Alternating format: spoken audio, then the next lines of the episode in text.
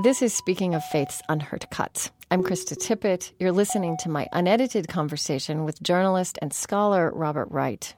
He's the author of several books, including The Evolution of God. I spoke with him on February 2nd, 2010, in front of a live audience at the Humphrey Institute of Public Affairs at the University of Minnesota. This interview is included in our program, The Evolution of God. Download the MP3 of the produced show at speakingoffaith.org. Uh, good evening. Welcome to the Cole Center at the uh, Humphrey Institute for Public Affairs here at the University of Minnesota.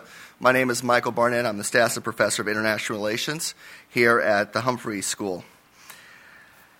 If I could ask a few favors from you before we begin. The first is if you would please turn off your cell phones or just check to make sure they're turned off.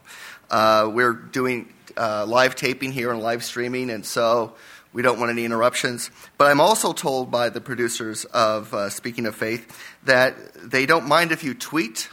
Uh, this is not something I'm aware of. Um, but turn off your ringers, ringers as you do so.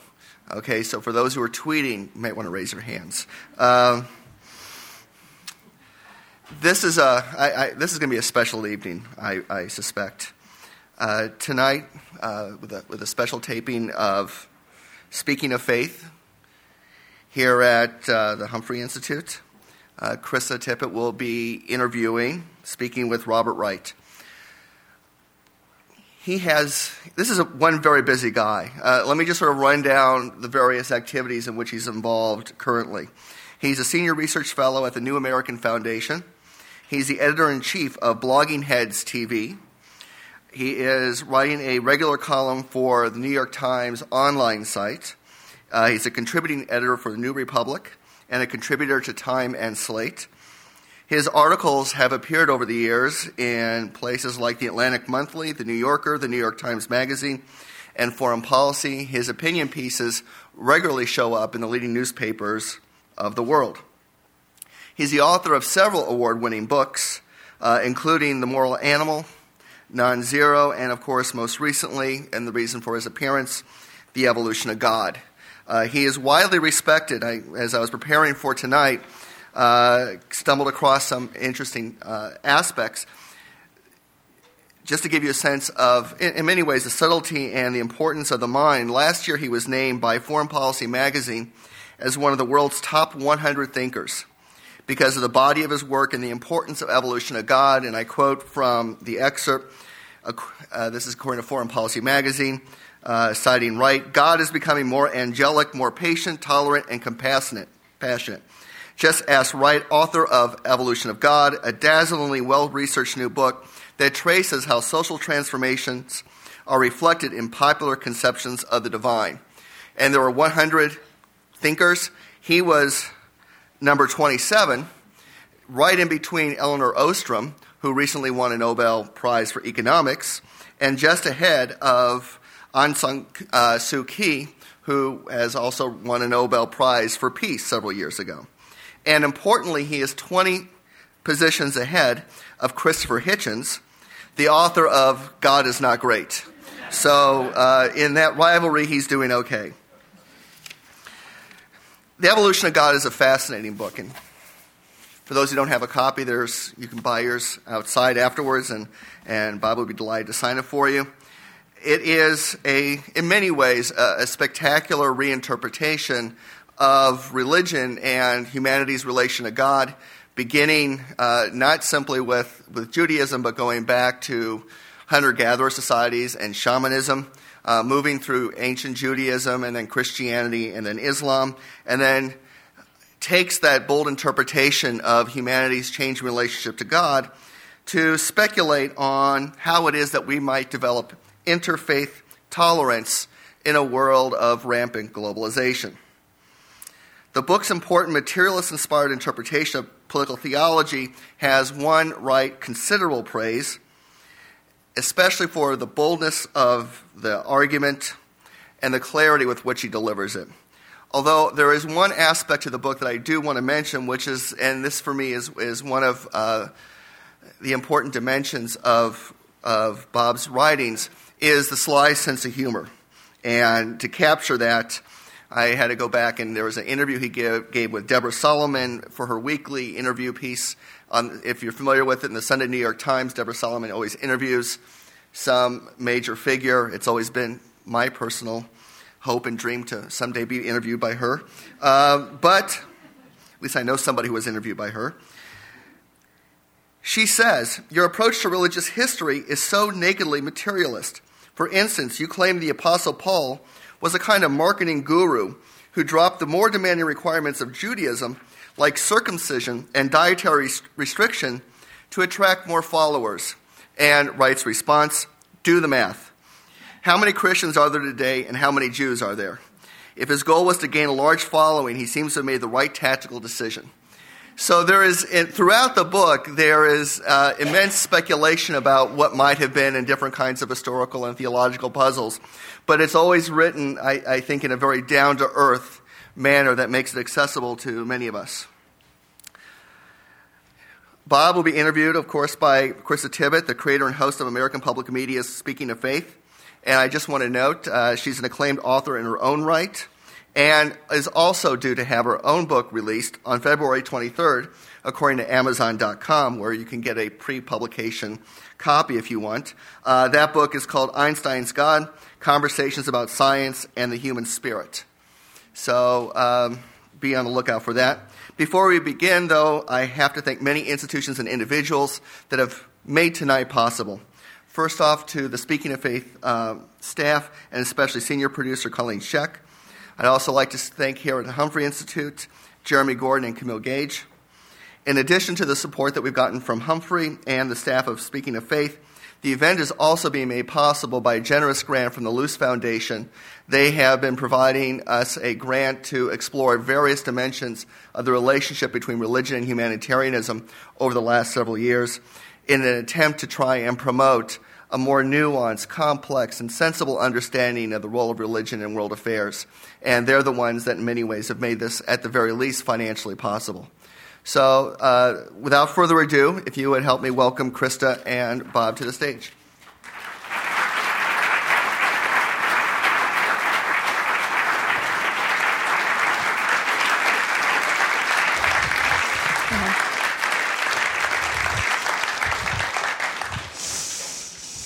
Hello. I want to thank Michael, where are you, for that introduction.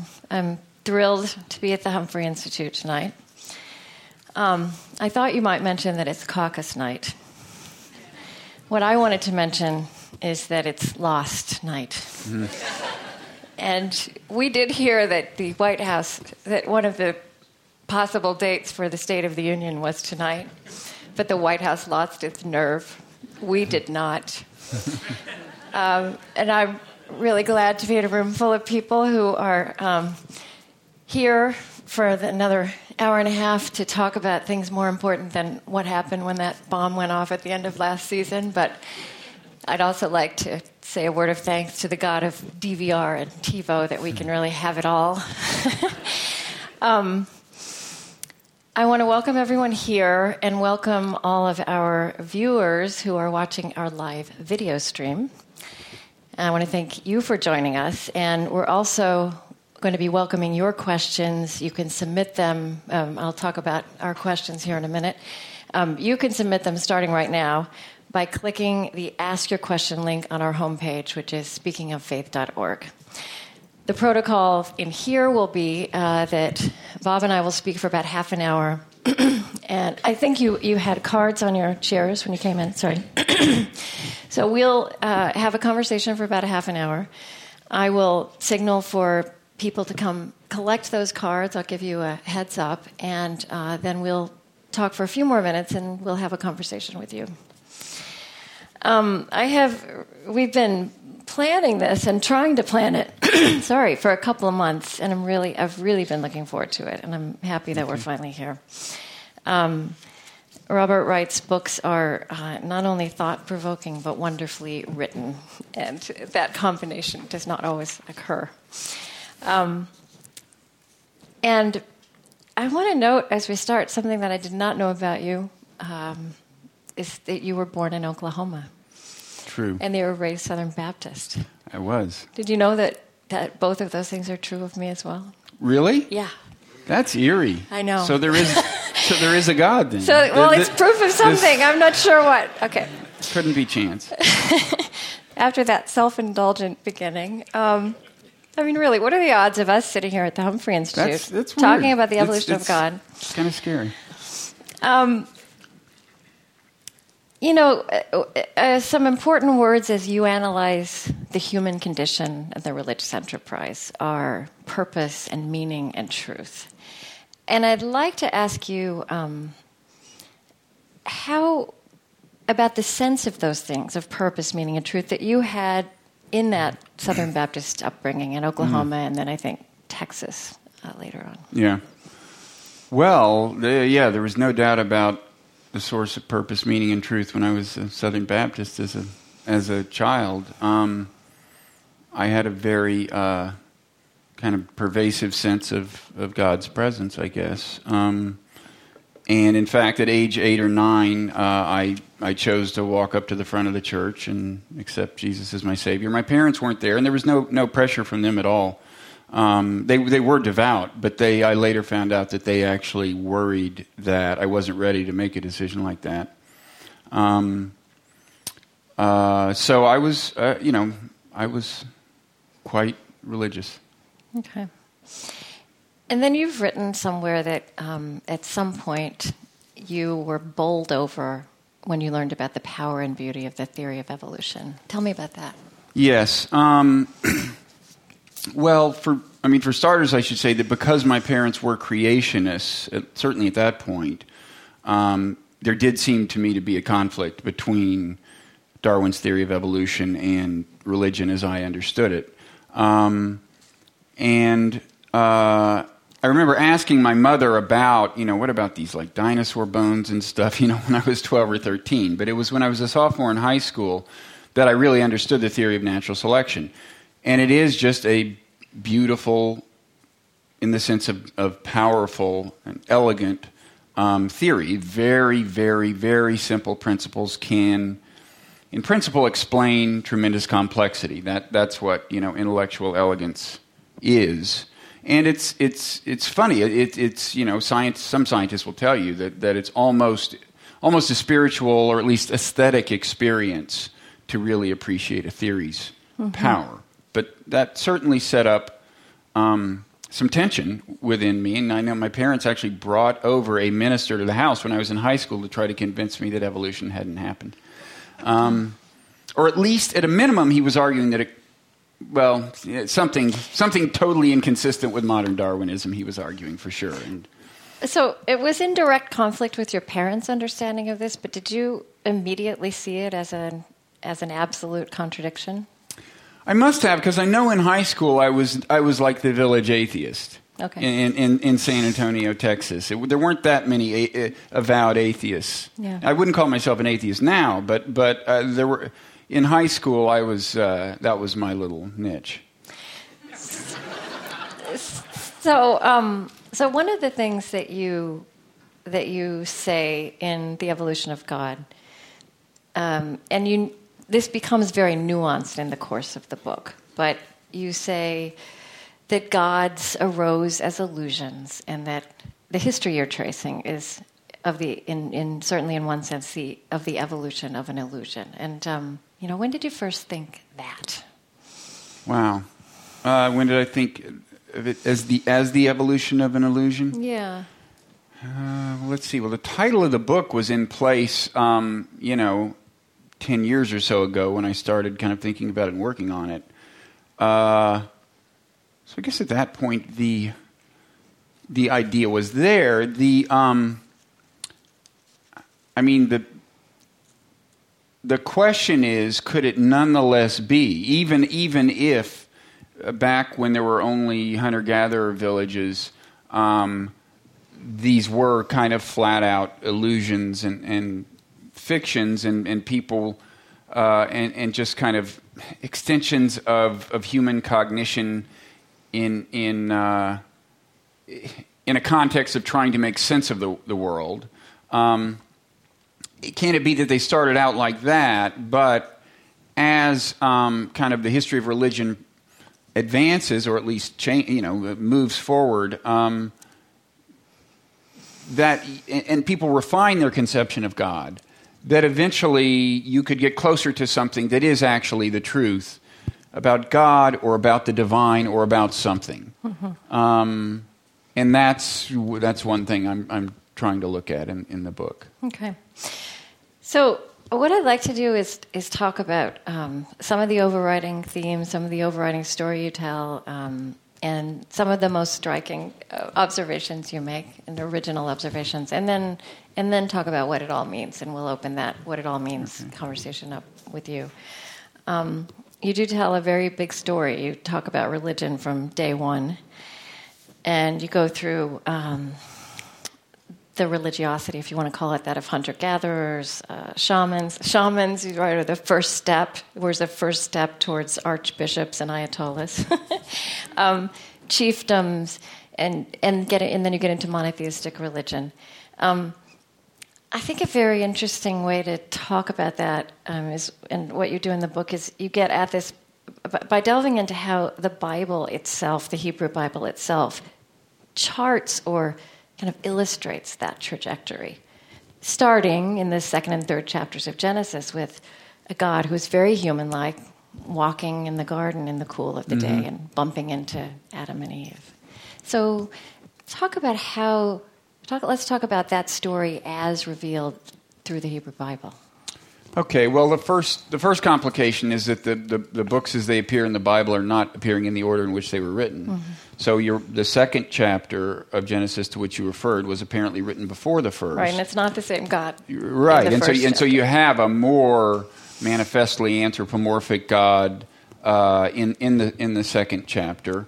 Um, and I should say that the, the, the, uh, the scholarship of, uh, you know, that, that, that kind of tries to figure out when the various books were written is, is not these are not all matters of consensus but i kind of went with mainstream views on this and did the best i could. Um, and y- you do see you know certainly over the longest haul you do see a couple of things. The conception of god gets less anthropomorphic um, not in any straightforward linear way but but people think less of a god as a guy sitting on a throne although that really seems to be have been very much the original conception um, and then the other thing that's changing, and in a way, the thing I was most interested in was kind of the moral tenor of God. How broad is God's compassion? Does God's compassion extend beyond the Israelites? Mm-hmm. Um, and things like that. Uh, and I try to show that that, that conception of uh, that God's God's compassion uh, is, is a function to a large extent of, of kind of what's happening on the ground in terms of political and economic things. And I, and I make the further argument that that's kind of good news in, in the following sense that the, the basic direction in which social organization moved, that is, from, from hunter gatherer village to chiefdom, ancient state, empire, and now we're on the verge of a globalized society. I'm arguing that that has the effect that that's had on our conception of God's compassion has tend to, tended to be a good one. That, that as the world grows, uh, as social organization gets more complex, people get more interdependent, there, you see an adaptation on the part of God, and it does become a, a God of broader compassion. Again, not in a straightforward linear way, in fits and starts, but I think you see it, and I try to tell that story in the context of initially the Hebrew Bible. Mm-hmm. You also suggest, um, in a way that does diverge from the scholarship, which, as you say, is is diverse, but that that the Israelite religion was not monotheistic, not strictly monotheistic originally. You call it that you said it was more of a monolatry, which was um, there was exclusive devotion to one God, but without denying uh, mm-hmm. the gods of others. Yeah, I mean, I would say I would say actually it, would, it, starts as flat out polytheism. I mean, um, you know, Solomon is is derided in the the Bible for having accepted the, the altars of, of, of many gods, um, and um, and there, there, are all kinds of, of, of, there's all kinds of evidence in the Bible itself that mm-hmm. the people writing the scripture believed in the in the uh, existence of more than one God, and in some cases actually paid respect. You know, to, to and to they know those o- knew those other gods were around. I mean, Moses comes back down from the mountain, and Yeah. those other gods have reappeared. And the uh, you know one, one, in one verse, I mean, to get back to the question of what what brings out the kind of tolerance in God, what makes people think of their God as tolerant? There's one case where the Israelites say to a neighboring people, you know, can't we get along? You've got your God, Chemosh, who gave you your land. We've got our God, Yahweh. Um, and, uh, and and then, as you say, I think Israelite religion has to go through a kind of a phase between polytheism and monotheism of monolatry. In other words, you acknowledge the existence of other gods, but the insistence is that you only worship one. That's what monolatry is. And, and I should say, I mean, the, the, the scholarship, uh, there are a lot of scholars who would, who would go along with what I've said so far. I mean, if you get into the specifics of I don't think it's something that scholarship tends to stress, though, the way you stress No, it. a lot of this is not what people tend to kind of stress. I mean, it's in papers that are in journals and things, but scholars uh, tend not to put it all together. And so for you, God with a small g became God with a capital G, um, only in the Babylonian exile of the Israelites, Yeah. which was 6th, 6th century. BCE. I think certainly if you accept the, the kind of mainstream dating of texts, then the first unequivocally monotheistic declarations come in the part of Isaiah known as Second Isaiah. Scholars think that more than there was one more than one author of, of Isaiah, and the kind of middle late chapters are known as Second Isaiah. That seems to have been written during the exile. It is unequivocally monotheistic. I, I am God. There is no other. And I do think it's it's the uh, the emergence of monotheism has to do with uh, with the trauma that the Israelites underwent as a result of, of the exile, and it was among other things a way that they made theological and even political sense of of the trauma of exile. And you're quite smitten with Philo. I'm a, I'm a Philo fan. You're a Philo fan. And again, you know, Philo is someone who uh, scholars of the Old Testament, the Hebrew Bible, write about, but you really emphasize him as bringing Yeah. forward. Um, you know, here is where you you start to use your language of non-zero sum. Uh, you write in uh, one place, and he was a Hellenistic Jewish philosopher, first century BCE. He wrote, Philo's tolerance was non-zero sum logic incarnate. So, Right. tell us what that So I means. should what say you a couple mean by of that? things. Who, who was Philo? He was a, uh, a a Jew living in the Roman Empire and very much influenced by Greek culture at the time of Jesus. Okay, um, and he- uh, a word that was at the center of his philosophy that I, I look at pretty closely was the logos. Um, now, when you read the Bible in the book of John, when it says in the beginning of the word was the the, word Testament. in, in, the, in the New Testament, yes. Um, and remember, Philo is writing about the logos as a philosophical concept uh, at, at, the, at the time that Jesus is, is alive and around the time that, that the New Testament is, is starting to, that the earliest books are starting to take shape.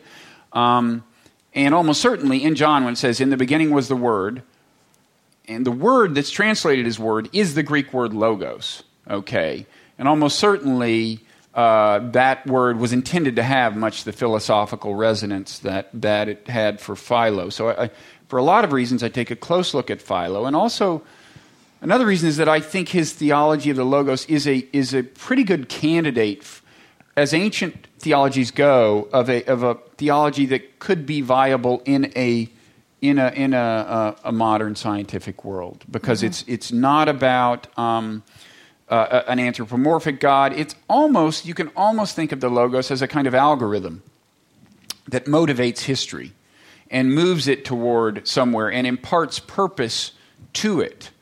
Uh, and the Logos was thought of uh, by Philo and others as, as an instrument of God, his, his instrument of intervention in, in, the, in the physical world almost. Um, and to get to your the non-zero sum thing, But there, which- was, but there was behind that also a faith that there are orderly laws that natural yeah, well, Philo was trying to reconcile, you know, Greek philo- the Greek philosophy that, that he was encountering, which had a, a kind of that aura, kind of Mm-hmm. a scientific aura, with his his uh, Jewish heritage, trying to reconcile the Torah with, uh, with a kind of scientific outlook. Mm-hmm. Um, and, and I think that's why he talks about a God that's not anthropomorphic and talks about a God that imparts this order to the universe. So the laws of nature are manifestations of divine will. And, and a really interesting thing about Philo, we're getting around to the non zero sumness yeah. part, which probably a lot of people here would just assume we didn't. But um, I'll try to explain. I don't think we can talk to you and not get to that. No, it's hard. It's yeah. hard. I'll try to explain what I mean by that. But um, Philo saw the world as moving towards greater and greater interdependence, and ultimately, as history is culminating in a giant, like global society, and in fact, a democracy. And he, he saw that driven by the interdependence of people, the, the, the, that society would congeal on a global level. He saw um, as being driven by the, the kind of need that people have for one another as a practical matter. They have to get along. Um, and this brings us to the, the, the term non zero sum it's, it's a term in game theory. Uh, in game theory, a zero sum game is, is, is a game like most sports where there's one winner and one loser. Their fortunes are exactly inversely correlated. So when you play tennis, uh, if a point, you know, if somebody gets a point, that's good for them and bad for the other one. Um, but if you're playing doubles, then the person on the same side of the net with you is what is in what's called a non-zero sum relationship with you. So each point is either good for both of you or bad for both of you. So when you're in the same boat, when your fortunes are correlated, you're in a non-zero sum relationship. And you know, I I wrote a book before the evolution of God called Non-Zero um, that focused on that, that that saw this interplay of zero sum and non-zero sum forces as a kind of driving force in history with the, the upshot being that the world gets more and more, society gets more and more interdependent and interlinked on a larger and larger scale. I, I argue that that is fundamentally the, the impetus of history. It's built into the system. So that win lose scenarios make less sense for anyone, right? Well, we always, we, I'm sure all of us can think of people with, with whom we have kind of win lose situation. We can think of rivals and competitors and so on. But I do think that over time, more and more people come into non zero sum relationships, potentially win win relationships with more people further and further around the world. Mm-hmm. And because I think that actually drives a kind of moral progress, that is to say, tolerance of other people, and I think Philo's a good example of that as well, some of his writing is. I think that's uh, among the evidence that maybe there is some larger purpose unfolding. And. Uh, that's quite consistent with his his his philosophy. Um, um, just let's talk about the New Testament briefly and a little bit more. Um, uh, Michael mentioned that you portray the Apostle Paul as a great marketing guru, but I think that the the uh, analogy I, that struck me more was you called him the Bill Gates of his time. and so I, am going to give you a few more words than you get in Deborah Solomon's column answer it. You know, what do you mean by that, and what does that have to do with the evolution of God as seen in the New Testament? Um, well, it's, it's very closely related to what I just said about how expanding social structure leads to, can lead to moral progress. Okay. I, I take the view that the emphasis on a love that crosses ethnic bounds and national bounds did not emanate uh, was not emphasized by Jesus and is much more a product of Paul's ministry and of the expansion of the church in the Roman Empire, throughout the Roman Empire, after Jesus was crucified. Um, and I think it has to do with, with Paul's, uh, his, you could call it his entrepreneurship. Although I do think he was sincerely motivated, I don't think he was cynical. Uh, I think he was a believer, but I do think he had the ambition of um, starting a, a, an empire wide church. And because the Roman Empire was multinational, that dictated, if he wanted to weave together a bunch of Christians across the Roman Empire, that dictated uh, the, the, uh, the, that he emphasized a love that crosses national bounds. And I think that's where, you know, there's his famous line there is neither Jew nor Greek, uh, you know, all are one in Christ, neither male nor female, mm-hmm. neither slave nor free um, uh, and elsewhere in his writing. So, what I'm arguing is that there you're seeing an example of when, when, when uh, social structure expands to this multinational level within the Roman Empire, that actually, that fact generates uh, doctrines of uh, tolerance and even universal love. Um, I, I, don't mean to say that it's inevitable that those doctrines win out, and right now we're at a time in history where that's the question. We are in a we are we are in a, a situation of global interdependence. We're, we're certainly the rational thing for humanity to do is get along, which would be abetted by doctrines of, of tolerance and even love. Um, and there are people who are on the job, you know, but that obviously there are forces working in the other direction. Uh, and so the outcome is not clear. But what's interesting to me is that the world seems to be set up in such a way that either humans make moral progress in the sense of expanding their conception of compassion and, and, and love more broadly, or they pay the price of social chaos and collapse. I really think the world is set up that way, and that's why I think it's not crazy to speculate that there's a purpose that merits the term divine. So, you know, a lot of the things that you lay out um, about inconsistencies, uh, about really just about the complexity of the scriptural mm-hmm. texts. Mm-hmm. You and I did not learn about that complexity growing up. No. I don't even think my parents or my grandfather, who was a Southern Baptist minister, knew mm. it. I don't think he learned it in seminary. Mm. Um, but the rabbis have known it across the generations, the church fathers knew it, New Testament scholars know it. Um, mm. it, it it's something that's not passed on to the to lay people, but there's no secret about it.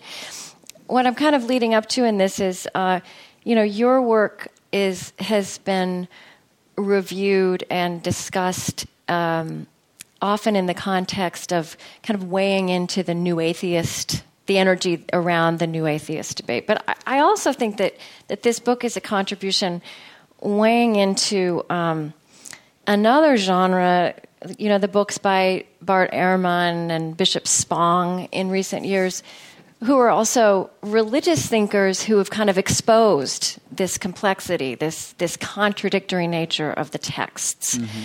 Um, but done it in a way that raises questions about whether this invalidates the entire enterprise. I don't think Bishop Spong does that as much as Bart Ehrman. Bart Ehrman um, yeah and that's interesting to me because because as you just said, you know, where you just came to, you're laying it all out. The books are not written in the order in which they appear. They have different authors. Um, there were all kinds of versions of Christianity. It, you know, just at, just as in the history of Israelite religion, there were all kinds of views of divinity um, in the early Christian world.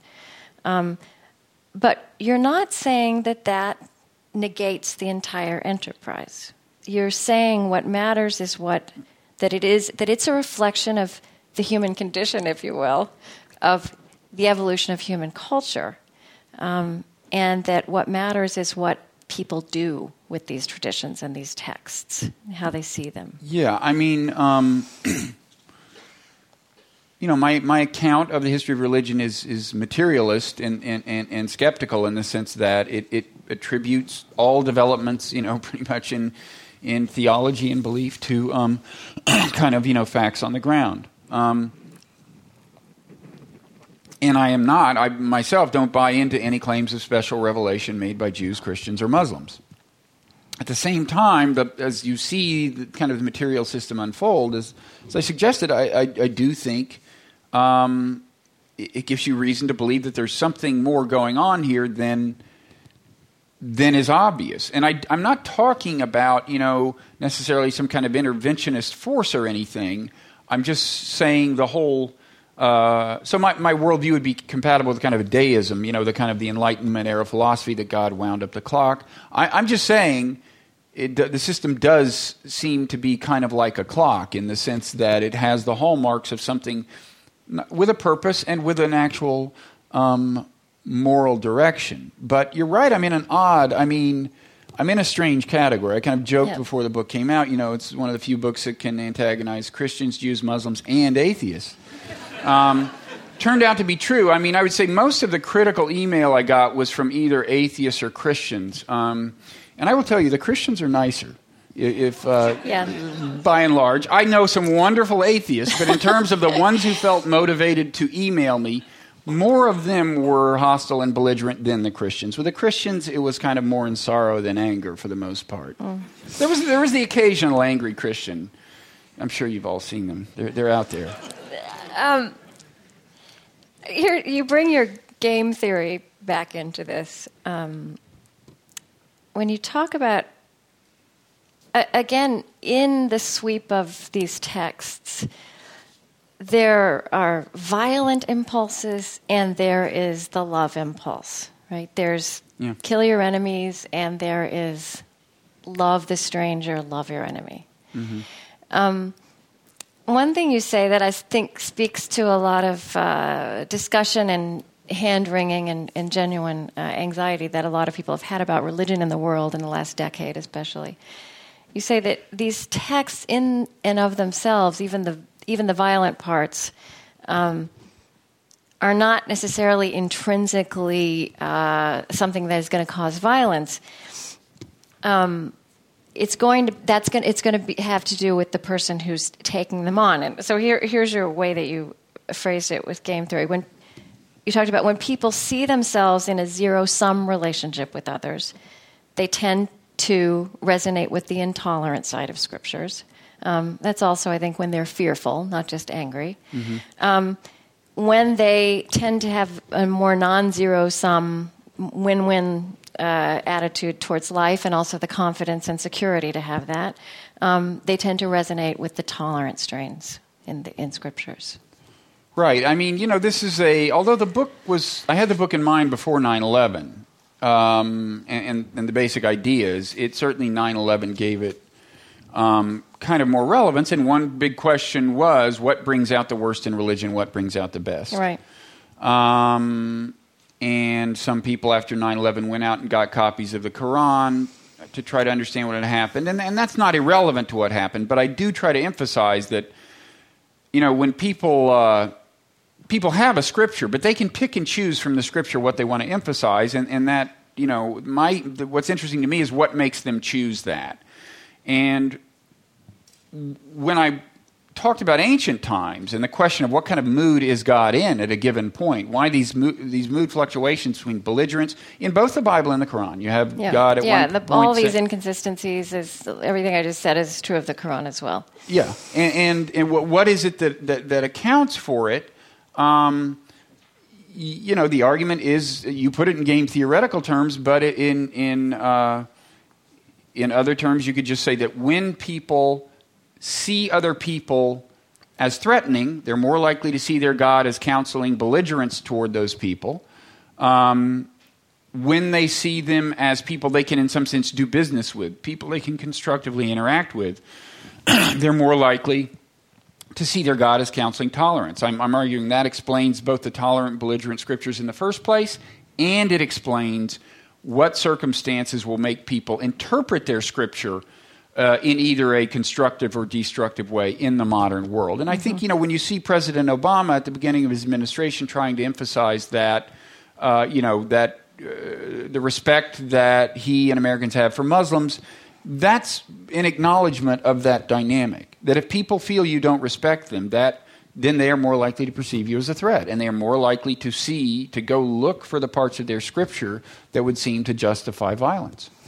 You know, we started a conversation uh, on our newsletter uh, inviting people to, and our website inviting people to send questions before this. And one person did write in from Virginia. He said, I thought the non zero idea was pretty good until 9 11. What does Mr. Wright now think? So, I mean, Yeah, actually, that's a. Uh, it's funny because not funny. 9/11 is not funny, but but but but the this was an issue with. The, I mean, my previous book, Non-Zero, which was, was about that published in 2000? It was published in 2000.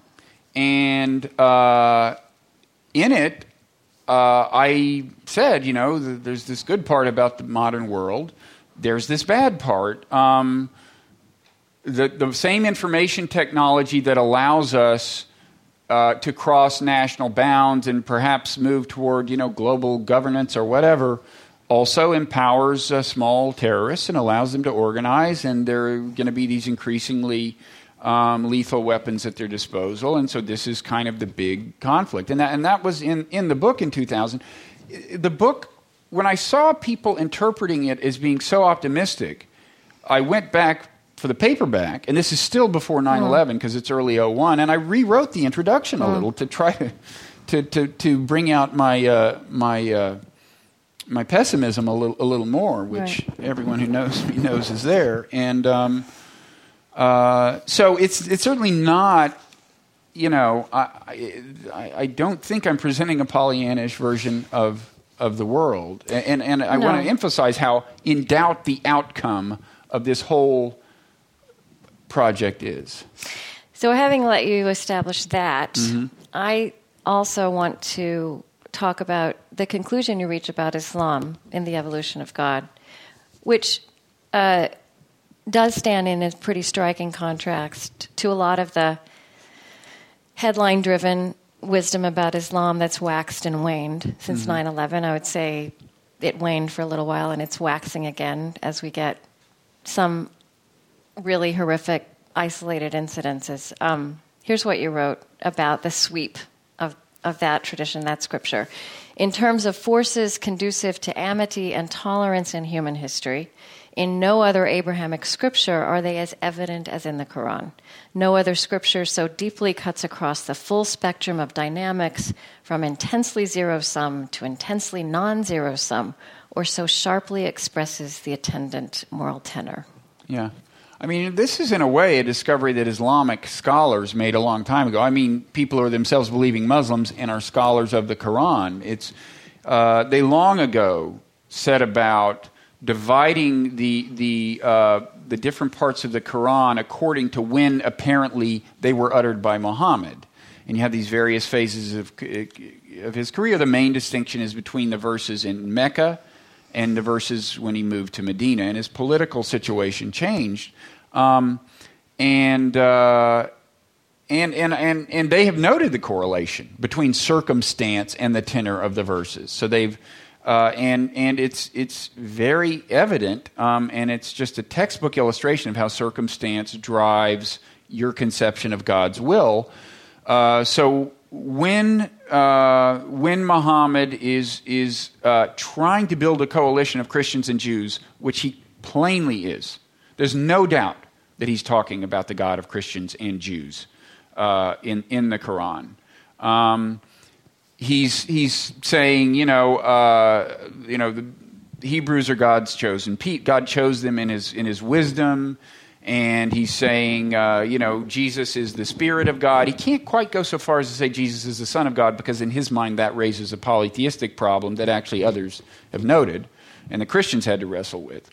um, I mean, he, he, he can't say that, that, that, that, uh, that, that Jesus is divine um, and, and yet a separate being from God. But anyway, then when relations sour, then he says, you know, don't have Christians and Jews as your friends because they are just one another's friend. In other words, they, they won't do business with us. They won't, they won't be part of my coalition. Uh, they are enemies, so, you know, that's, that's the way we'll be. And, and you see this fluctuation, not just toward Christians and Jews, but towards polytheists and uh, th- throughout the Quran. It, it, it's, uh, so there's the whole menu of, of, of verses there to, uh, to choose from. I think it's a good moment to um, collect cards. We have a lot more to talk about, but uh, if you have a question, uh, write it down, and somebody will walk by in a few minutes, five minutes.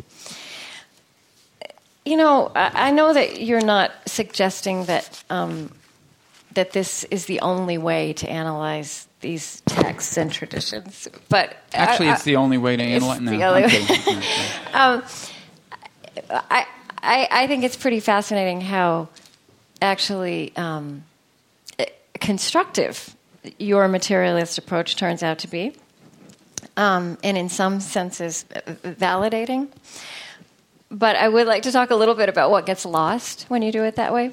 And one thing that I kept thinking about when I was reading The Evolution of God was uh, uh, an, a comparison that I that I really like that John Polkinghorne made. He's a quantum physicist and also, who also became an Anglican theologian later in life, and he talked about how uh, you could how there we need different forms of ways of seeing the world to understand the complexity of the world. And he talked about how um, you could take a beautiful painting, and a chemist could analyze the painting and could take off scraps of paint and tell you everything that was in them.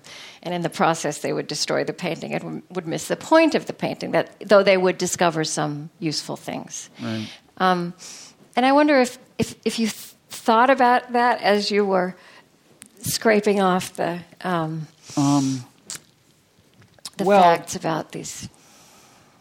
I mean, I was aware that that's the way it looks to a believer. What uh, I'm doing, it's it's a it's it's a um, totally materialist deconstruction of the history of religion. um, as I said, what distinguishes it from most of those kinds of enterprises by scholars is that I'm arguing that after you do the deconstruction, you see a pattern suggestive of some sort of larger purpose. Right. But I still I recognize that the very mode of analysis is pretty left brain. Mm-hmm. And religious experience is thought of as is, is kind of right brain. I mean, to, of course, stereotype these experiences. Um, and I can't, you know, I, I just can't help it. You know, the uh, I mean, I've had, you know, I, don't get into this in the book. I've actually done a couple of one week silent meditation retreats mm-hmm. in, a, in, a, kind I've of a secular Buddhist tradition. About that. Um, and that takes me out of that mode. And in fact, it has been an extremely profound experience for me uh, and uh, briefly transformative. Mm-hmm. um, it's, it's hard to keep those transformations going. Um, but uh, but I, I, plead guilty. I'm I'm uh, I'm, I'm, a left brain thinker. Yeah, and I'm I'm not really trying to uh, condemn you either way, but I, I, there's it's just that there is something else going on in these texts. Um, there's truth of a different kind. There's wisdom about oh, the definitely wisdom. You know, there's wisdom about the human condition. In addition to it being a reflection of wherever human beings were when they were writing it. Yeah, um, it's it's po- you know a lot of his poetry, not journalism. Uh, you look at me as if I wouldn't understand. No, no, I know uh, you understand. I know you understand. But so, okay, here's what I wanted. I guess I, I do want to get at whether there might be some different ways to, uh, or whether some things you wonder if you've thought yeah. about this. So you say that cultural evolution pushed divinity and hence humanity toward moral enlightenment. Would another way to look at it be to say that? Um, human beings grew. Let's assume that there is a God and a moral God that you feel that, or some kind of moral truth that this is all pointing. To that towards. saves us time. Let's just assume. That Let's assume it. Okay. God. Okay. That human beings, in fact, um, have grown in their ability to to comprehend that divine morality. Well, you know, in a, that that's a, another way of looking at what the story. See, in, in a sense, told. I kind of am saying that without be claiming to be sure whether there's a God or anything, yeah. but I am I am arguing that kind of um, there is a moral order. There seems to be a moral order out there in the sense that the world is set up in a way to drive people toward, I would just, I would say not just moral progress, but something that you could call moral truth. Right. So it, it is a story of humanity uh, growing intellectually. And it isn't, uh, and sometimes it is intellectually driven. In other words, um, you know, there is moral philosophy. It, it's not. It's not just that. Well, when it's in my interest to be nice to somebody, I'm nice to them. It's that the fact that we get that far and start thinking uh, in, in, in, expanding the moral circle, and a lot of this, you, there's a book by Peter Singer called The Expanding Circle. A lot, a lot of this is kind of his argument in a way. Um, that once, once human nature, by inclining us to be capable of kind of expanding our moral imagination to people when it's in our interest, puts us on this intellectual path where, as we think it through, we actually reach conclusions about what moral truth is. And so, you know, I, I, I am I'm kind of arguing that, that maybe history is set up to, uh, you know, to be revelation. Mm-hmm. I mean, I also kept thinking of a conversation I had quite a few years ago with uh, a South African cosmologist named George Ellis, and he believes that he's Quaker, and he's a scientist. He he analyzes even social justice by way of mathematics, but he believes that there are there are moral truths. Mm-hmm. Um, that are embedded in the fabric of the universe the way the laws of physics are embedded in the fabric of the universe, mm-hmm. which is to say, not there for us to invent, but to discover. Right. And he sees some of these core moral underpinnings that have different vocabularies and different practices attached to them, but that recur in the great traditions as a kind uh-huh. of evidence of that. So that religious people across the ages have been explorers and excavators of that. And yeah. I think that's compatible with I what think so. Mm-hmm. And, and I think, you know, the fact that they show up in these different traditions, mm-hmm. um, the, the, you know, Buddhist, uh, Buddhist scripture, the earliest actually uh, concrete, you know, manifestation of Buddhist scripture occurs during uh, an reign of the Emperor Ashoka in circumstances very much like the Roman Empire. And, and it's good news to me if indeed this kind of growth of social organiza- of, of organization leads people toward, toward moral truth. And then another way to look at it would be through uh, the eyes of process theology, which you probably know, which, which would say, in fact, that God did change, right? That mm-hmm. the God who people were writing about when they were writing the creation stories mm-hmm. was not the same God who was there during the time of King David or in the first century when Jesus was born. And that God changes in relationship with humanity, which has free will. And, um, you know, relationship, I think, is also what gets lost in this materialist view because mm-hmm. the story that's being told, I mean, especially in the Hebrew Bible, is not just of God evolving or of what's happening with human beings, but of that relational evolution. Um, yeah, I don't know process theology as as well as I should. Um, but you know that's a view, and then there is and then there is the view that that God is kind of evolving in, kind of in us in a certain sense. Mm-hmm. which taken to its extreme, I guess, is uh, is a kind of pantheism that that would suggest that the universe kind of is God. Now, I've never personally understood the appeal of pantheism. I mean, in other words, I've, I've never understood. Um, you know, to say the universe is God, aren't you just giving another name to the universe? I mean, it seems to me that uh, religion in the in anything like the traditional sense needs to mean a little more than that. that we can rename the universe God, right? Could you think about God actually changing? I mean, you really t- you re- you write well, in your book about a, yeah. the scriptures talking about a God who changes radically. Um, well, I'm talking about the conception of God conception changing of radically. God, yeah. Um, and I, and I'm not assuming that the conception in the first place had corresponded to something actually out there. I mean, I do not purport to know if God exists. I do believe that there's evidence that the system has a purpose. It, the purpose could have been imparted in various ways.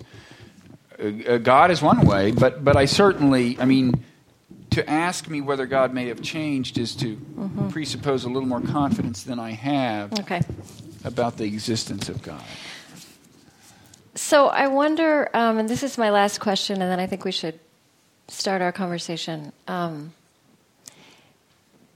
is um, a conclusion that you have to draw from your work that the successful evolution of the traditions um, would mean that they have to relinquish exclusive truth claims? Um, I don't know if they'd have to relinquish all uh, exclusive. You might be able to show me a truth claim they could hang on to, as far as I'm mm-hmm. concerned. I mean, you know, if the if the world is to be saved, you know, if salvation is to come in the kind of Hebrew Bible sense of the term salvation, where it's usually used to apply to a social system, the salvation of Israel, um, then at a the minimal doctrinal evolution that has to take hold in all the great religions is tolerance. Mm-hmm. Okay, that's the bottom bedrock. That has to happen. They don't have to believe in the same God. They don't have to agree that they believe in the same God. I think that would be nice. It would be better. Um, and, and, and, and, you know, to the extent that there's the convergence of values, right, like tolerance and so on, and the values that we need to get along, to the extent that there's convergence on what moral truth is and what is good, and they believe that, that the source of good is their God, then they are kind of moving toward the idea that their God is, if not the same, you know, that, that there's some kind of meshing going on at that kind of theological level. Um, I mean, a, a, concept that I emphasize near the end of the book is the idea of the Godhead, which is emphasized especially in, in kind of Hinduism. Um, but it's the idea that the various different gods are themselves manifestations of an underlying divine unity. Right. And uh, it's just at the surface level that they appear different. And I try to argue that, that that idea may be floating around the Hebrew Bible even after the exile, when, again, to get concrete and materialistic right. and left brain, when it is in the interest of the Israelites to get along with everyone because now they're part of the Persian Empire. And suddenly you see this language that's more compatible with the tolerance of the, of the beliefs of, uh, of other peoples, and even the hint that maybe they're all worshiping the same God. Let me ask you a question about personal evolution. When you, when you walked down that aisle um, to commit your life to Jesus as a mm-hmm. Southern Baptist, what, how old were you? Seven, eight? Eight or nine, I think. Um, and then you had that experience years later at a silent meditation retreat. Mm-hmm. Um, did you, were those experiences similar? Were they kindred? Yes. I mean, first of all, I think in a certain sense, I, I, I, was drawn to the retreat by a need for salvation that I think has roots in, in my Christian upbringing. Um, as it happened, this particular uh, Buddhist uh, retreat was in a, in a building that had once been used, I don't know if it was for nuns or priests, but to train somebody. And so as you walked in the meditation hall every day, there were stained glass images of Jesus on either side of you. Um, so you felt at home. I felt, I absolutely felt at home. It, it really, and I had one really intense, uh, seemed like a breakthrough meditative experience at about day four or five in the first uh, retreat. Um, that just felt like kind of coming home. Um, okay. Um, yeah, Michael, why don't you come on up? Have you um, have you figured out yet what it means that we were both born Southern Baptist in Oklahoma? That's, that's pretty weird. Uh, what part of Oklahoma? If it's Lawton, I'm leaving. it's not Lawton. Okay, good. It's Shawnee, another famous place. Okay, okay. Uh, we have to change some tape. Are we? How are we doing with that? Are we ready? Okay, great. Michael Barnett. Terrific. Um, we've got lots of great questions uh, from the audience and also from uh, online questioners. You address the Abrahamic religions throughout the book. How do the non Abrahamic religions fit into the evolution of God? Um, I, I, think you know in the in the same way, uh, in the sense that when circumstances are conducive to notions of uh, of uh, broad compassion and tolerance and so on, you see them. Uh, and as I said, I think Buddhism is a very is a very good example of that. And, and there's been a little bit of a misunderstanding about this. I don't think the Abrahamic religions are privileged. I did follow the story uh, from the days when polytheism was everywhere, that is to say, when, when the world was full of hunter gatherer societies. I followed that story through the evolution of the Abrahamic God um, because for one thing, the, the, whether the, the, Abrahamic religions can get along is a big question now, and I wanted to look at that. Um, but uh, I, the, I, I, would imagine the very same moral dynamics applying to any religion, for that matter, to atheists. I, think when, when atheists are in circumstances um, where you know it's it's in their interest to to get along with people, they're more likely to to think, uh, to think kindly of them. That was a softball question. I think it's going to get a little bit more difficult now. Okay. Okay. Uh, you say there is a guiding force. Where is it going? I'm not sure I'd use the term guiding force. Uh, I mean, I'm pretty sure I don't use the term in the book, uh, but because I'm not, uh, you know, I, there's it's a, it's a materialist account of, of history. The material system seems to be going somewhere suggestive of purpose. How or where the purpose was imparted uh, is another question, but where it's going is to this like moral climax of history, in my view. That is to say, either the people of the world uh, get better at you know putting themselves in the shoes of, of people uh, in very different circumstances, maybe halfway around the world, uh, and in some sense empathizing with those people and realizing that they're people too and deserve decent treatment. Either humanity broadly gets better at that, or uh, you know you could have um, you know true true global chaos, true meltdown. Um, so I think what I what I think I don't think we've been headed inexorably toward a good or a bad outcome. I think we've been headed inexorably to this moral test. Uh, and I and and and uh, you know I'm I'm not feeling super optimistic at the right. moment. I don't think things have been uh, been going really well. That that raises um, a question from another uh, person in the audience, which is uh, is religion then potentially dangerous? Human life is potentially dangerous, and religion is an is an example. But I don't. But I, but uh, a, a, a, a an argument largely implicit in the book, but in some cases explicit, is that religious conflict is not fundamentally about religion. Okay, I've had this argument with Christopher Hitchens uh, and Sam Harris and other kind of famous so-called new atheists you know, Richard Dawkins made the statement in, uh, in his book, The God Delusion, that if it weren't for religion, there would be no Israel Palestine conflict, which I think is, is, is, is just wrong. If you know the history, it started out as a dispute about land, wasn't fundamentally religious. Um, and, and, in fact, the Zionists who started Israel were not, were not religious. Yeah. And, and, to the extent that they uh, made reference to the Bible as, as justification for Israel being their homeland, it was more in the way of, a, of, of an, historic, uh, an historical document. In other words, here's the evidence that our people were here. That was the logic. Uh, and, and then once the conflict started, it was again, at first, the Palestinian resistance was fundamentally secular. It's a classic zero sum game, an argument about land. brings out the worst in people. Now, as you right. let these things fester and don't resolve them, they can acquire a religious uh, character.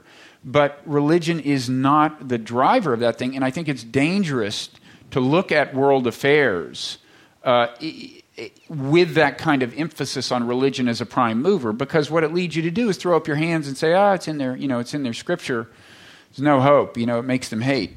Um, I think fundamentally the so called religious conflicts have their origin in political and economic factors, and that is the place to intervene to stop them. Uh, from a um, online uh, listener uh, sent in advance uh, from Kevin Pettit from uh, Boulder, Colorado. I am fully aware of how the Christian traditions feel called to clothe the people who are poor, feed people who are hungry, and aid people who have a disability, though the actual practice of these imperatives is at times questionable. Is this true of all monotheistic religions? Also, when would you say that motivation to help others arose? It would seem that the fundamental concern for others stands at odds in some ways with successful group development. Why do all three monotheistic faiths remind their followers to care for the poor, the sick, and the destitute? Well, the the the you know the kind of materialist explanation would be, uh, you know, if you wanted to not get inspirational about it, as you know, I tend not to get. okay. um, you know, these are social systems that, that all have managed to, to thrive. You know, these are uh, Christianity, uh, Judaism, and Islam are successful social experiments in the sense that they stayed together as bodies. And um, one thing you need to do is is to congeal at the social level. You do need to take care of people who are less fortunate and so on. Um, I think in all three cases, over time, to their credit, they have extended that impulse beyond the bounds of their religion. Now, you're actually more of an expert on this than I am, I think, Michael, but uh, at least the recent history of this, you've been focusing on this, and I think you find evidence of it in all three traditions, at least in recent times. Um, but uh, you know, it's it's a happy fact that that it has not been confined to the uh, to the communities. I'm sure if you went to Haiti right now, you'd probably find um, find some evidence of that. That that that that charity originating in all three kind of faiths is somehow manifest there. Related, uh, and you spoke about this earlier with Krista. Is tolerance enough in a non-zero sum relationship, or do we need more than tolerance? Or does our survival depend on more than tolerance? Um, I guess I'd say tolerance is the prerequisite. The further you get beyond that kind of, you know, the better. Um, active empathy is better than tolerance. Um, and, and, I think, you know, is, is practically necessary too, because, uh, you know, we live in a world where, uh, you know, threats to American security originate in social chaos in Africa or in Yemen. Um, so it, turns out that there too, there's a sheerly pragmatic case for taking an active interest in the welfare of other people, and uh, and not not just stopping at tolerance of them. On a slightly different uh, topic, which uh, concerns more, in, in, some sense, to the work you've you've done here, but also previously on the relationship between religion and science. What parallels and connections? Uh, this is from Janice Paulson from Minneapolis Minnesota. What parallels and connections would you draw between the current spiritual but not religious trend and what is happening in the scientific community?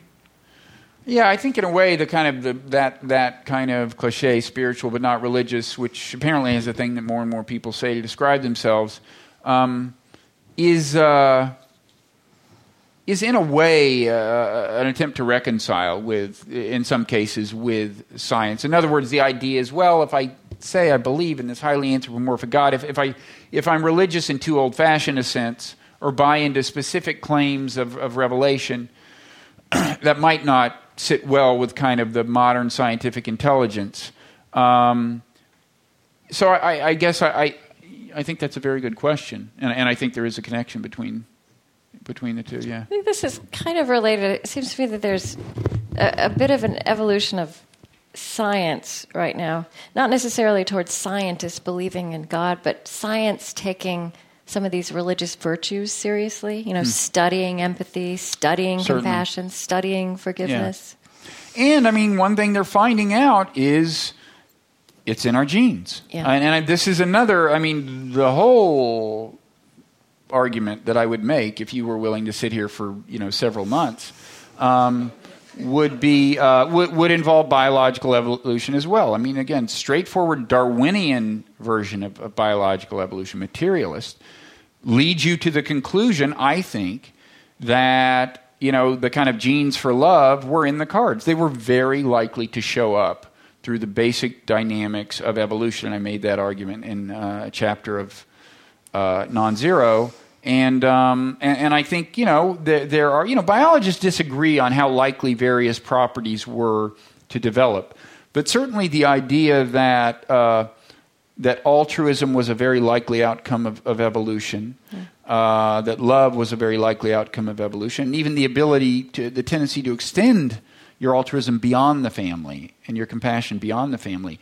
The idea that those were likely outcomes of evolution is not a not a crazy idea. There are biologists who disagree, uh, but it wouldn't get you expelled from, from the Church of Darwin to say it. Right. How does the evolution of God relate to the evolution of women's rights and standing in society?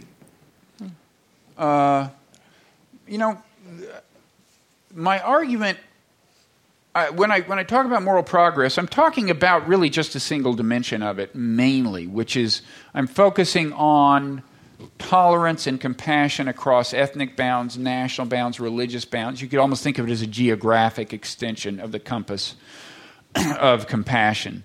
So, some things I don't especially get into are things, uh, y- you know, like gender. Um, I mean, I mean, I guess if you were to ask me, what would I see as the uh, the origin of uh, of the women's rights movement and the extension of rights to women, um, you know, and the, the extension of the vote to women and so, so on, um, it would be a, a kind of a different set of dynamics. On the other hand, it does seem to be uh, kind of global. I mean, I personally see the forces afoot that have that have led to that uh, in first in kind of the Western world. I personally think are at play in the rest of the world, but it's a, it's kind of a different.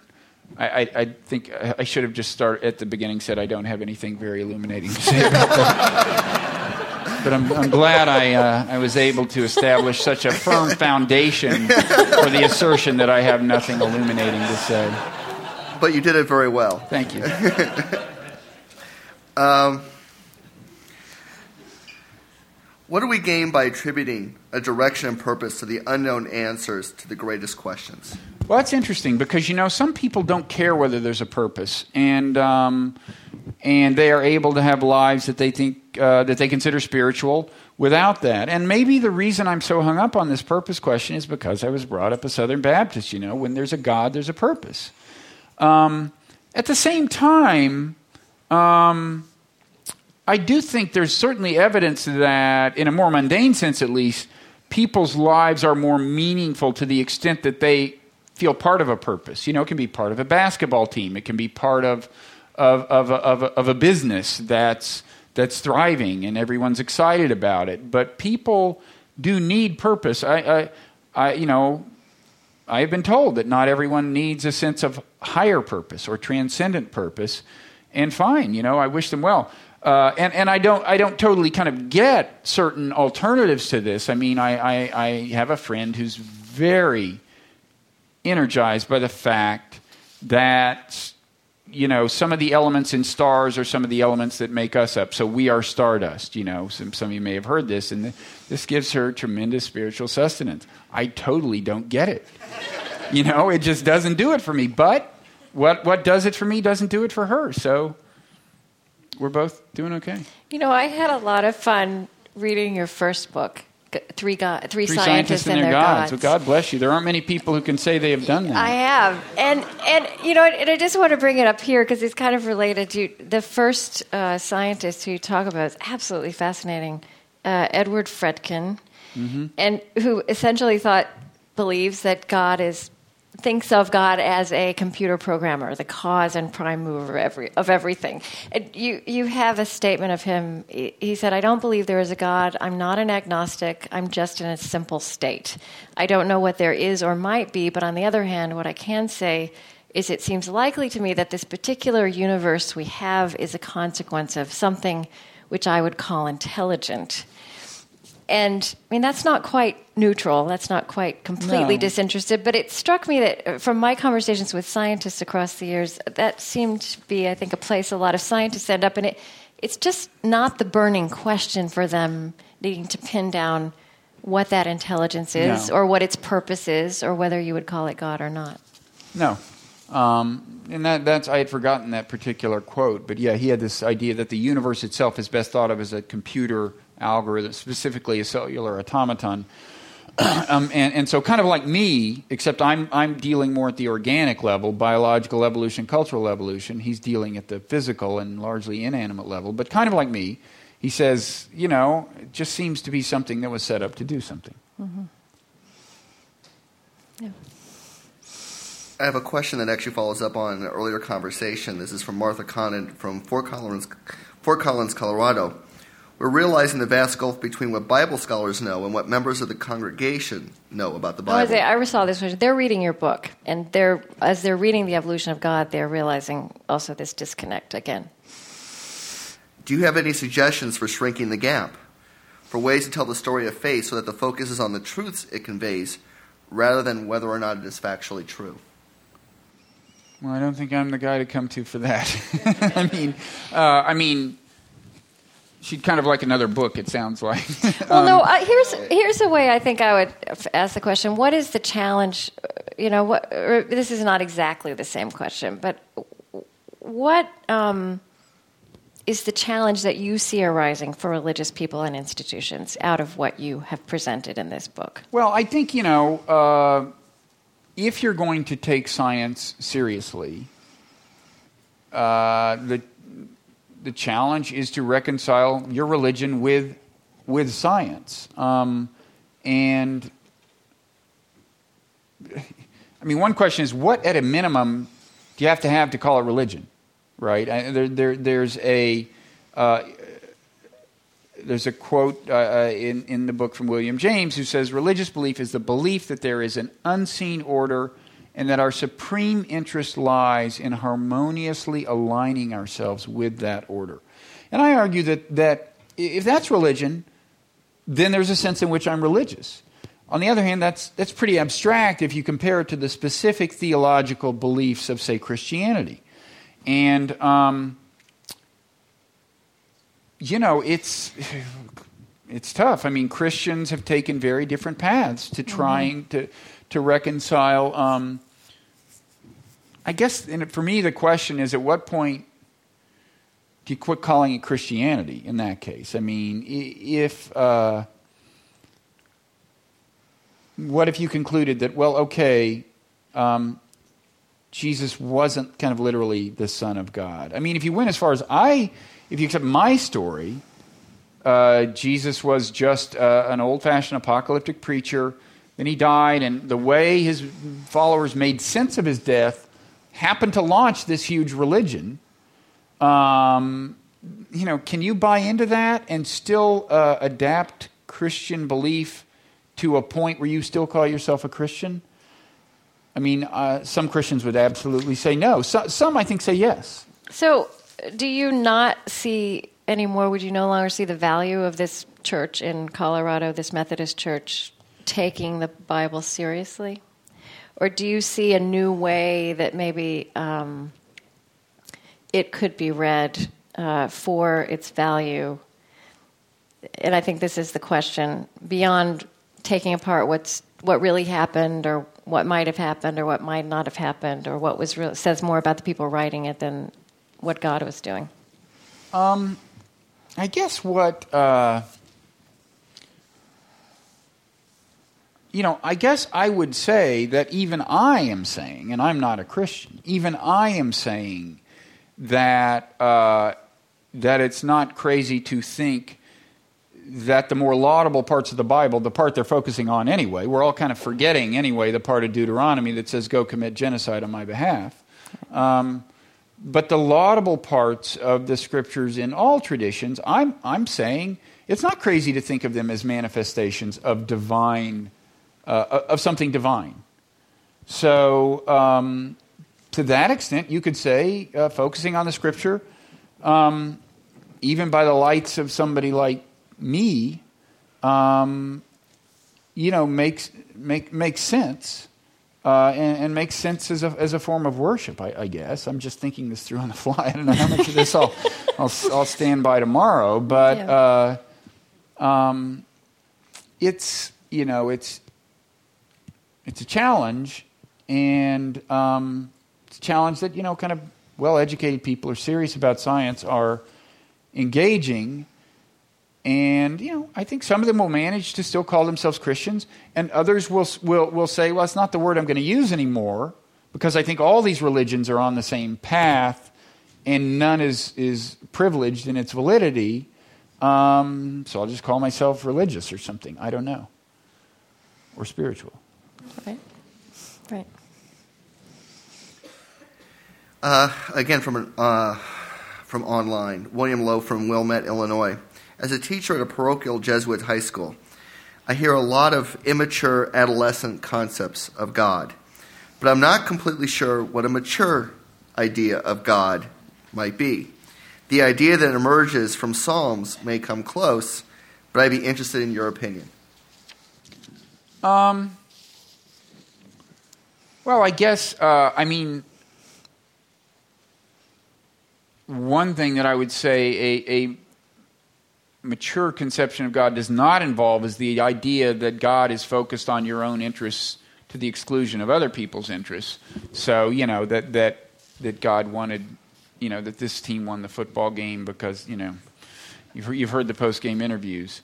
Um, the, uh, maybe you could make a case with New Orleans in the Super Bowl, actually, but, but that's a special.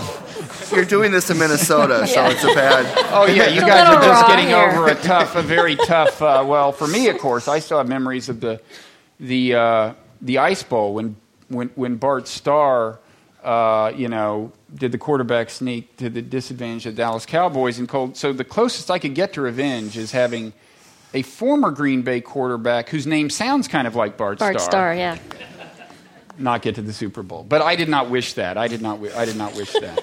Um, But you're saying it may be part of the moral the order. yeah. The um, right. Do we have to get back to God? This I think. I think. I think they were starting to get into it. The, the, um, the uh, you know that's one thing I would say is letting go, and it's hard. I mean, because and, and you know.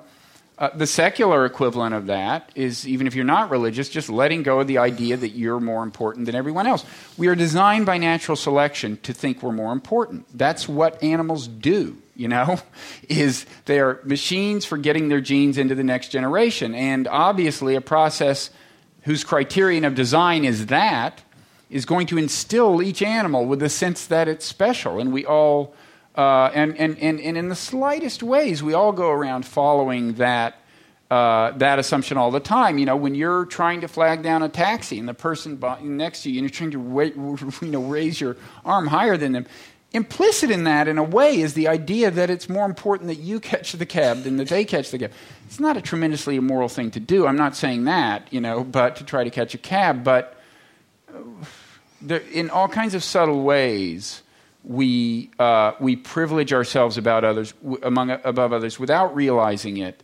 And, um, and to some extent, you have to do that to get, get by life. I mean, my job is to raise my family, you know, and society works better when somebody thinks that way. That, that's okay. But, but there are all these kinds of unconscious bias we have toward our own interests, and I think if you get beyond that, you're making moral progress. And if your conception of God helps you get beyond that, that's a more mature conception of God.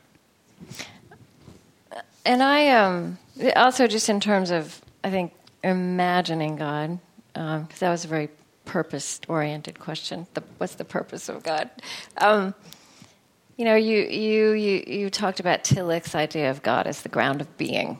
I mean, is that something that resonates with you? If you that was I, I, I don't I don't that? know enough about Tillich to say much more than you've said. It was my example of a, of a a conception of God that has gone so far to accommodate a scientific worldview that some people accuse it of being basically atheism.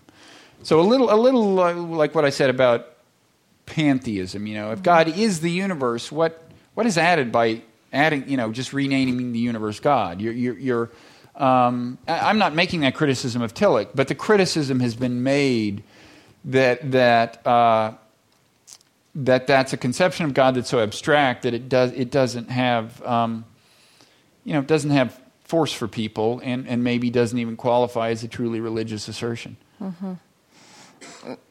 Do you have any metaphors or words, language, images that that are there for you when you think about this? If you take this word God seriously, Um, well, I'm trying to think. Uh, metaphors. Um, you know, it's funny. I actually, you know, I, uh, although I gave up my Southern Baptist faith and my Christian faith, I actually, the residue of it is so strongly with me that I live my life with kind of this image of this guy in the sky passing judgment on Right. me. I mean, that's, that's the form that my conscience takes to this day.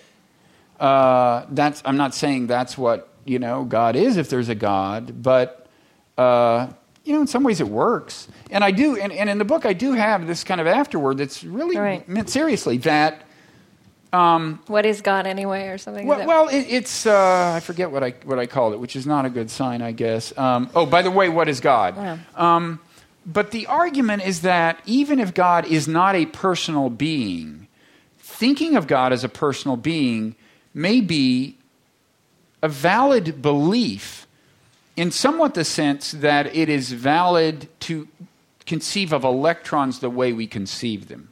Okay, so what I mean by that is this. Quantum physics is showing us that the kind of textbook, you know, idea of an electron, little little ball, you know, doesn't hold up ultimately. Like uh, in quantum physics, electrons start behaving in really weird ways that literally defy, you know, certainly common sense logic. They just it just doesn't make sense. And there are some scientists who will say, "Look, I don't think electrons really exist." Okay, it's useful to think of them as existing. It's useful to build computers with that image in mind of an electron, but I don't think they really exist. And, and, I, and I said, you know, in a certain sense, in other words, what they're saying is the way we think of an electron is as close as we can get to whatever an electron is, given the constraints on the human ability to conceive of things. After all, we weren't designed to think of subatomic physics accurately. That's not what natural selection built us for. Well, natural selection also didn't build us to conceive of some source of the moral order that may be in some sense outside of the universe. So it may be that when we think, you know, it did, natural selection did equip us to think about other animate beings as the source of things. Um, and so it may be that when people think of God as a personal thing, that's as close as you can get given the constraints on human cognition. And maybe it's not something you should apologize for because, you know, doing the best you can with very limited equipment. Um, and if it works, I mean, to me, the, the, the, test of a conception of God is what kind of person does it turn you into? Mm. Um, just one last question uh, to bring this closer to the ground um, and talk about the context of ideas and conversation and debate that your book wade into again, which, I mean, I'm kind of fascinated by how quickly in our culture in this last five, six years, well, few decades, if you want to start there. We've had kind of a thesis, antithesis, synthesis where religion rose to the surface. I'm talking especially about American politics. Mm-hmm. And then in a different way, religion rose to headlines after 9 11. And, uh, and the primacy of religion was asserted by some really strident voices. Um, and then you had this outburst of what were called the new atheists, who were uh, quite strident themselves, but expressing some pent up frustration that mm-hmm. was understandable. Um, and I think that your work is part of a next phase that we're going into, which is this synthesis. Um, I guess I'm asking you if you think that there's kind of an like evolutionary capacity of our public dialogue to move beyond, you know, point counterpoint, we have to fight about this. Religion and science writ large would be part of it, or religion and reason. Um, I mean, I'm kind of fascinated by how there are lots of new conversations, not just uh, across traditions, but across the religion, across divides of belief, non belief, or not even by categories, boundaries. And I think that your work also speaks to that and provides some constructive material for that. Well, I, I hope you're right. That's a flattering way for my work to be described. Um, the uh, I, I do think uh, there you, you, parts of, of of the dynamics of an ultimate, I guess you could say uh, synthesis are at work in the sense that I do think there's a, even among atheists there's a little bit of a backlash against the new atheists. Right. right. Um, I think you know some of the new atheists uh, started to take on some of the characteristics of the religious fundamentalists that they deride. Um, in the sense of, you know, one distinction between new atheist and an atheist is the new atheist. I, I think this is, uh, you know, we're talking Christopher definition. Hitchens, Richard Dawkins. Yeah, they feel a need to proselytize. Um, it's not enough to accept that you have your truth and they have theirs. They, they, they want to, to convert. I, I think that's a fair description of the temperament. Um, and I think there's a, there's a lot of uh, atheists who, who, who are, who, are, reacting negatively to that um, and, and, just see it as being counterproductive in various ways. I, I think, you know, I would never tell Richard Dawkins not to say whatever's on his mind and preach atheism if he wants to, but I, I do think that. Um, in some ways, he's not helping the job of people on, say, a Kansas school board who, who want to keep Darwin in the classroom. I mean, if the world's most famous expositor of Darwinian theory is one of the world's most fire breathing atheists, that's kind of a political problem for the person at the local school board who's trying to convince people that evolution is not necessarily a threat to, to religion. And again, I'm not saying he should keep mum about it because of the political consequences, but I think just in explaining why I do think there's a little something of a backlash underway. Um, and were you surprised in the reaction to your book or the conversations that happened around it in this regard? Um, well, the, the, the, the, two main kinds of blowback I got from atheists and from fairly traditional Christians were not, was not surprising. Um, you know, there are always parts you wish had gotten more attention, but you take what you can get and, mm-hmm. you know, got attention.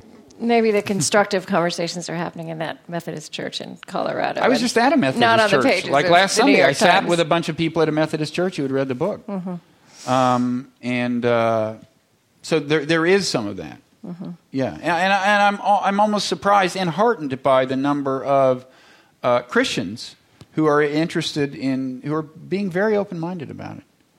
Okay. Robert Wright, thank you for being here tonight. Thank you, thank you all for coming.